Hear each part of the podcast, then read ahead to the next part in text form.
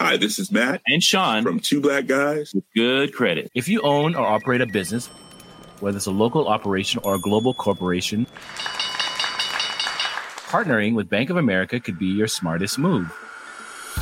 By teaming with Bank of America, you'll enjoy exclusive digital tools, award winning insights, and business solutions so powerful you'll make every move matter.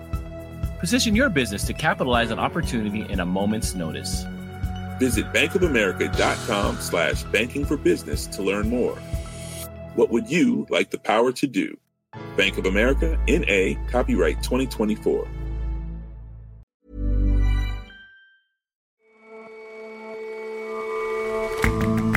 Hello and welcome to The Intelligence from The Economist. In London, I'm Jason Palmer. And in New York, I'm John Fasman. Every weekday, we provide a fresh perspective on the events shaping your world. This week, America has been forced to import baby formula from Switzerland. We ask why the shortage has become so dire, and there's far more to it than the usual story of gummed up supply chains. And Turkmenistan's rulers have long had a penchant for micromanaging their citizens' lives. The new president's latest obsession? Cosmetic surgery. Laws banning Botox injections, nail extensions, and other such procedures are intrusively enforced.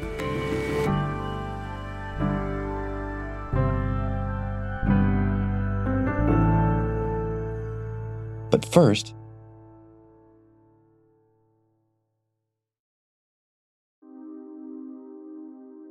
China reported 174 official new COVID cases on Sunday. 96 of them were in the capital, Beijing. They're small numbers to anyone but Communist Party leaders who are sticking resolutely to zero COVID policies. In Shanghai, that's meant a stark two month lockdown. At last, there are signs that numbers there are declining. 上海疫情继续整体向好，新增报告感染人数持续下降，已连续八天每天新增低于一千例。 Official figures suggest infections in the city have been below 1,000 for eight consecutive days. 和社区的风险仍有波动，疫情防控成果仍需进一步巩固。 In Beijing, though, the trend line has been upward. In other, less important Chinese cities, the response would be, has been, certain and swift quarantines of the infected, clearing out of buildings, harsh lockdowns. But the situation in the capital presents a different set of concerns. Beijing is the preeminent symbol of power in China. David Rennie is our Beijing bureau chief. China's communist leaders do not want worldwide headlines saying Beijing is locked down. That is because this is the political capital, it's where the big bosses live, this is where the wise leadership that has beaten COVID so far is based. But they don't want to leave things too loose in case they get the kind of scenes of chaos and thousands of cases a day that eventually force them to lock down the whole city of Shanghai. So they're walking a very fine line. And what is it like to be in the capital at the moment? Well, it's very strange. I mean, I've been in China since before COVID began, and we've been through waves of incredibly strict lockdowns and, and deserted streets where people were really frightened at the beginning back in 2020. It's not as frightened as it was now, but we have to work from home in large amounts of the city, including where I am. The way that China controls COVID is high tech and low tech. There are guards everywhere checking what you're doing, but also this high tech aspect that you have to accept a lot of high tech surveillance. So if you go to a food shop or to a housing compound, constant recorded announcements nagging you to wear a face mask, to scan this health QR code that's everywhere with your smartphone, have your temperature taken, to stay at least a meter apart. In addition to that, we've all been told to work from home in most of the city, including where I am. I'm here with my two cats, Ollie and Charlie. And that's a worry too, because if I get quarantined, taken off somewhere, is someone going to be able to feed them? Are they going to starve to death? We've even seen in some other cities animals being beaten to death as potentially infected. But that is still a contrast with Shanghai, where people are, in principle, not supposed to move around at all. That's right. So Shanghai has been under incredibly strict lockdown for more than a month. It is now slowly opening up, not as fast as state media and propaganda would have you believe. There are still a lot of people stuck inside their housing compounds. We have been much luckier so far because we've never had the kind of numbers that Shanghai had in terms of daily cases. We're still at kind of 50, 60, 70 a day. They were at thousands a day. We're in a regime of stay at home when you can. Don't go to parks, don't go to gyms, cinemas. All that stuff is closed. There's a lot of weight being put on constant, massive testing. And it's not just like a sort of quick lateral flow test. This is the proper swab down your throat nucleic acid test. I have had, I think, 23 so far this month. And on Saturday, I think they said 16 million people had nucleic acid tests. So these kind of kiosks and cabins all over the streets with long lines of people waiting half an hour a day to get tested. And the streets are quiet. It's as if we're waiting to see if we get really locked down uh, like other cities have been. So, do you think that the way the, the party is going about things now can keep COVID under control? So, they're using techniques that were surprisingly effective at the beginning of COVID. A lot of other countries didn't think that you could just lock this virus down and beat it with just sticking people indoors. In 2020, in 2021, when they were facing the Delta variant, it worked.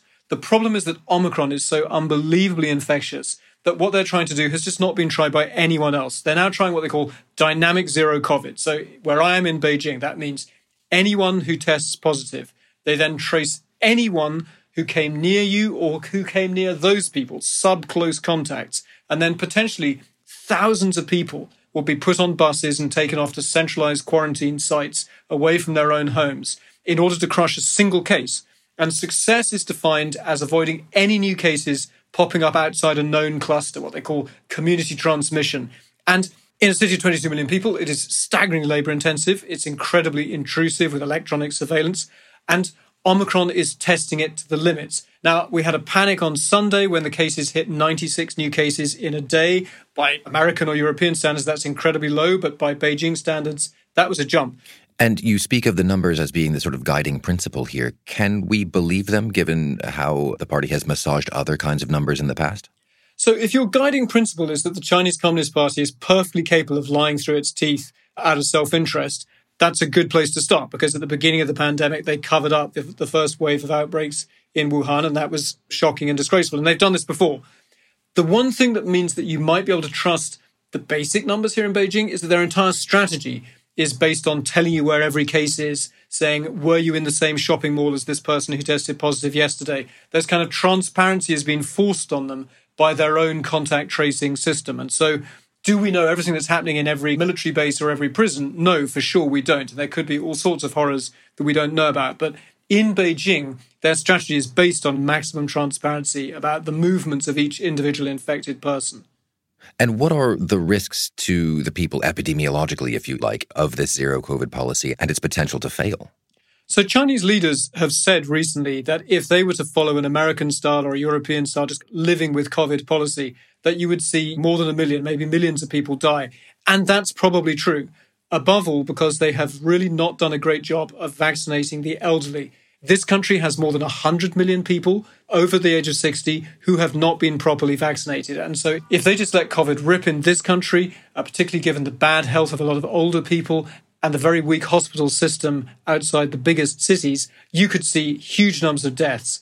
So, that's a real health risk. What the party doesn't admit is the extent to which their political decisions have made that health risk worse. They've not done a good job of vaccinating people. They have also refused to use the foreign mRNA vaccines like your Pfizer's and your Moderna's, basically because it's humiliating, but also for them a national security risk to use a foreign vaccine. So we're using Chinese vaccines. There's older technology there, not as effective. And they have just been amazingly slow at doing the hard work of persuading very suspicious old people to get those shots. And as a result, they are stuck. They've painted themselves into a, a political corner as well as a, as a health one. They have because the Communist Party has spent the best part of two years boasting that their success in keeping COVID at bay proves that they are not just a more effective and competent, but a more benevolent system of government than stupid, selfish, decadent Western democracies like America. I mean, the idea that America has had a million people die from COVID is almost daily staple of the news here and the propaganda. And so that is so essential to their pitch to be a better form of government, that to have a failure now would be a massive humiliation. And this is an extremely important political year because at the end of the year, the Supreme Leader here is supposed to go for a third term of office. And Xi Jinping does not want his great triumph to turn into an embarrassing and deadly failure. And what do you think the costs are to Mr. Xi and to China to maintain that approach? The human and economic costs of this very strict approach are incredibly high. And this is the dilemma for the party. They have no good choices. If they let it rip, then millions of old people die.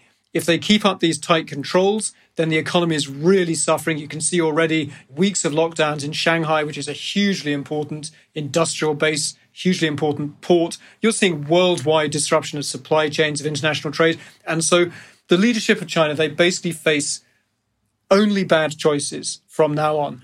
What they are signaling is that the political imperative to deliver that story about the Chinese Communist Party being in control and delivering stability is the most important. And we know that because we've seen incredibly emphatic statements from Xi Jinping, the top guy, saying that even to question or doubt zero COVID policy is forbidden. And so once that message goes out, every official understands, even if you have your own doubts about how sustainable this is, in this most political of years, particularly in Beijing, China's most political of cities, we are not allowed to debate. We're just going to have to endure what comes. David, thanks very much for joining us. Thank you.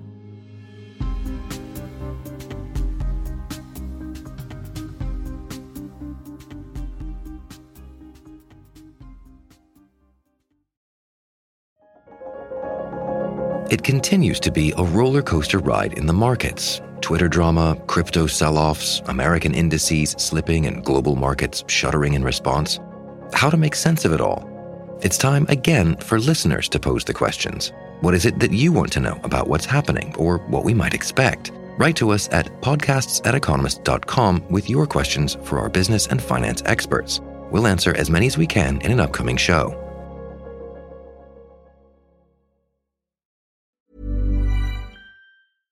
Hi, this is Matt And Sean from Two Black Guys. with good credit. From a local business to a global corporation. Partnering with Bank of America gives your operation access to exclusive digital tools, award winning insights, and business solutions so powerful you'll make every move matter. Visit bankofamerica.com slash banking for business to learn more. What would you like the power to do? Bank of America, NA, copyright 2024.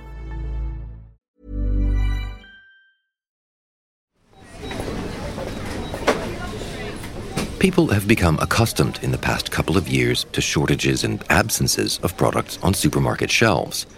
In some markets, it was flour and toilet paper. Now, in others, it's cooking oil. And soon, in many more, it'll be grains. But one sharp shortage has gripped America powdered baby formula. I just don't understand why it's taking so long. It's May, and this happened in February. I started to travel when I realized that we were out of options here, and there was nobody. There was nobody around here that had any more. We had tapped all our resources, so we started looking around the country. After catching flack for being too slow to act, President Joe Biden authorized the military to use commercial aircraft to fly in supplies from abroad. America's Secretary of Agriculture, Tom Vilsack, was there as the first flight arrived. We will continue to work, uh, as the President has instructed us, to look for every opportunity to increase supply. The President understands all too well uh, the challenges, the stress, the worry that families have experienced. This isn't happening for the same reasons that have become familiar a pandemic, a wayward container ship, and now war in Europe. Then again, baby formula isn't really in the same category as many products. Whereas shortages of things like cars or couches are an inconvenience for consumers, a lack of nourishment for babies creates serious risks to health. Simon Rabinovich is our U.S. economics editor. And so the Biden administration has swung into action in the last week or so. They've loosened restrictions on imports of formula, in fact, begun to fly in vast amounts on military jets. And they've even invoked the Defense Production Act to ensure that the domestic supply can be increased. So let's wind back a bit. Uh, How bad is this shortage? What's behind it? Well, as much as 45% of America's regular supply of baby formula is out of stock. Even if you can get formulas, there's then problems potentially of switching from one to another if a baby has an underlying medical condition. And so that's why in, in the last week, as this reached a critical mass, the problem that you had the Biden administration really going into overdrive, trying to uh, address the shortfall immediately using the Defense Production Act to make sure that formula producers in America can get the basic ingredients that are necessary, and then medium term looking for ways to make the market function properly. But what, what is the source of the shortfall? How, how did things get this bad? The market has been getting tight for the better part of half a year already. Really, you can trace it to the pandemic. So you had people moving around the country, which meant that for retailers that are very used to having kind of quite a predictable demand in certain areas, suddenly found that they couldn't predict where people were, how much formula was needed. So that was the beginning of the problem. Then also the, the kinds of supply chain snarls that have affected all kinds of industries have affected the formula industry as well. So producers couldn't get the right ingredients, they couldn't get the right packaging, there were staffing problems as well that affected both the production as well as the actual distribution of baby formula. And then the big, big blow came in February when Abbott, one of the big producers in America, was forced to shut down a factory in Sturgis, Michigan. There were indications that there might have been a bacteria outbreak related to its factory, a bacteria known as Cronobacter sakazakii. There were four infants who suffered this infection. They had all consumed formula from that factory. So, as a first precautionary step, the Food and Drug Administration ordered that Abbott shut down that factory. That proved to be a, a decisive blow to the market and led to the ever increasing shortfalls that we now have today. So, pandemic induced supply snarls and, and a health scare, not the sort of thing that many people are talking about, about market concentration and price gouging.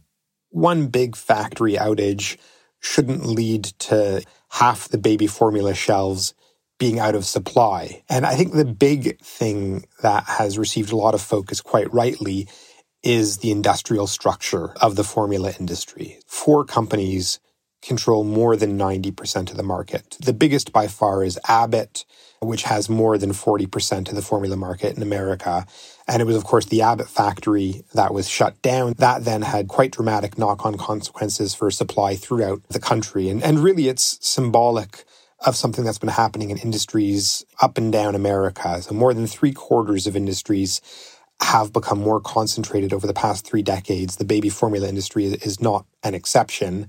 I think one thing that has made it worse is that on top of that quite extreme concentration domestically, the FDA has very, very strict restrictions on the kinds of baby formula that can come into the country.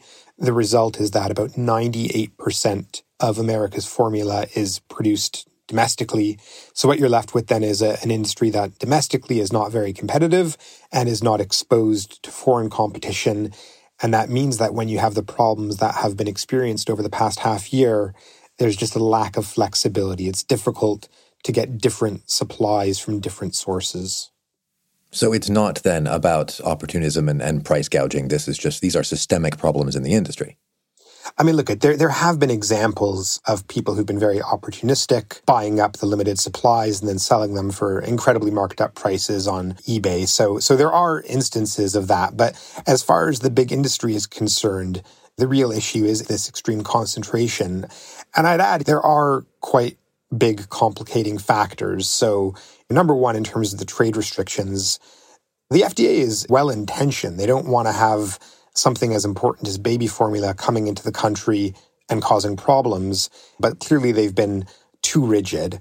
The second point is that the way that the government manages the industry, about half of the formula that's consumed in America goes to lower income families through a government run nutritional program. It's run on a state by state basis. And one of the things that the states do is to get lower cost, they negotiate single sourcing contracts, whichever brand gets the contract for a given state, ends up basically dominating that state's retail supply of formula.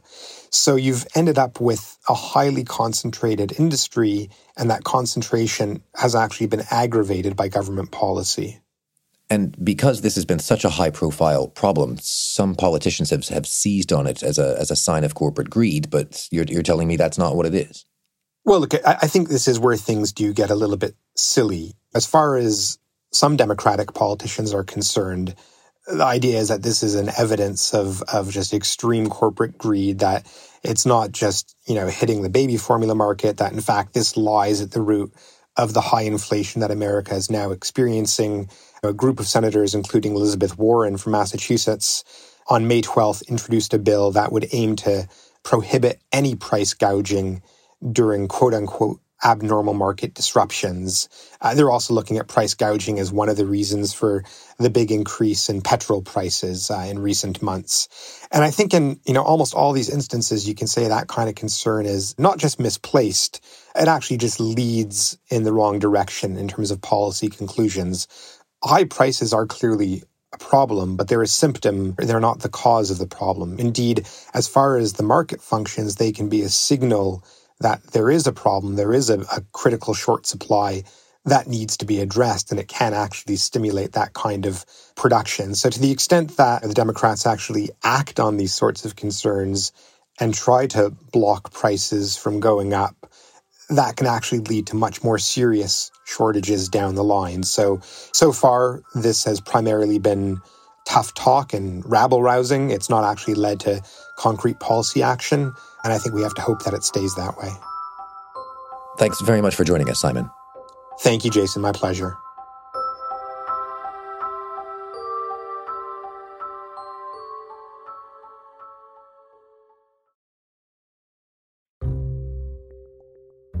Turkmenistan, to the north of Iran and Afghanistan, is mostly known for being a reclusive and eccentric dictatorship. One of the few times it made headlines was when the former president, Gurbanguly Berdimuhamedov, appeared in a viral video. He was, alas, rapping with his grandson.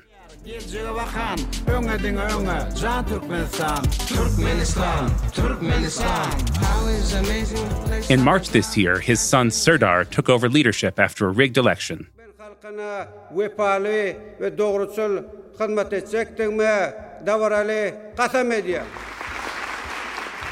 Any hopes his rule might prove less repressive have been quickly dashed, not least for Turkmenistan's women. So, there are some strange things going on in Turkmenistan right now, namely in the country's beauty salons. Joanna Lillis writes about Central Asia for The Economist. What we're seeing is that cosmetic procedures, um, things like Botox injections, but also things like eyebrow microblading and nail and eyelash extensions are off limits to women. We're seeing these new rules suddenly introduced out of the blue and not written down anywhere, incidentally, whereby beauticians can be jailed for up to 15 days if they give the wrong type of manicure to women, and clients face swinging fines if they infringe these rules. That seems a remarkable invasion of, of, of personal privacy. How did we get here? How did this start happening? Well, I mean, in Turkmenistan, women have been treated like second class citizens for a long time. I mean, number one, it's a patriarchal society, like most Central Asian states. Number two, it's a very dictatorial regime, and part of the regime's repressive policies involve kind of controlling women. Now, the former president, Gurbanguly Berdimuhamedov, once banned women from driving effectively by having their driving license confiscated on trumped up pretexts such as having faulty first aid kits in their cars. But really, this is now being taken to a whole new level. Where does this obsession with women's appearance come from? I think perhaps what's behind it is that um, in Turkmenistan, life is supposed to be perfect. The state wants people to think that life is perfect, even though it's far from it. And so they kind of dream up this idealized version of womanhood that goes along with this uh, rose colored spectacle version of what life is like in Turkmenistan. But this focus on women's appearances in Turkmenistan is only the tip of the iceberg. There are concerns in Turkmenistan about the curtailment of abortion rights, rules that were actually passed under Mr. Berdimuhamedov Sr., but only published last month, restrict abortion access to women who are less than five weeks pregnant.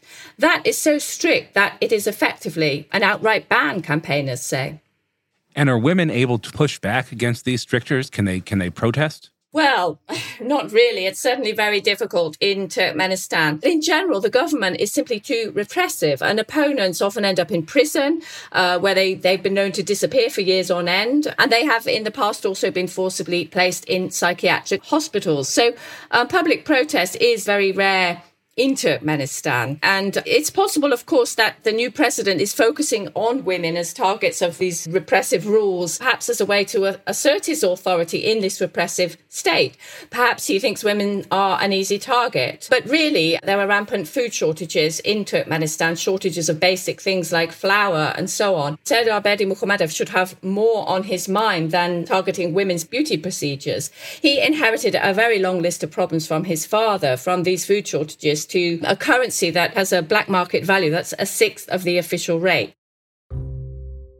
There's always a chance that tackling all these problems that the president has inherited might distract him and give women a bit of a break from all this. But women at the moment aren't holding out much hope as all these repressive rules are enforced. All right, Joanna, thanks so much for joining us today. Thank you very much.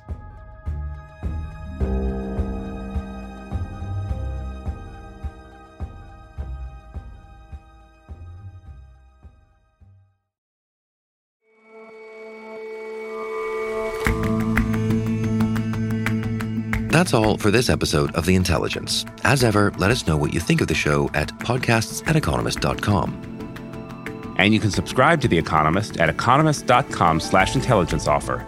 The link is in the show notes. We'll see you back here tomorrow.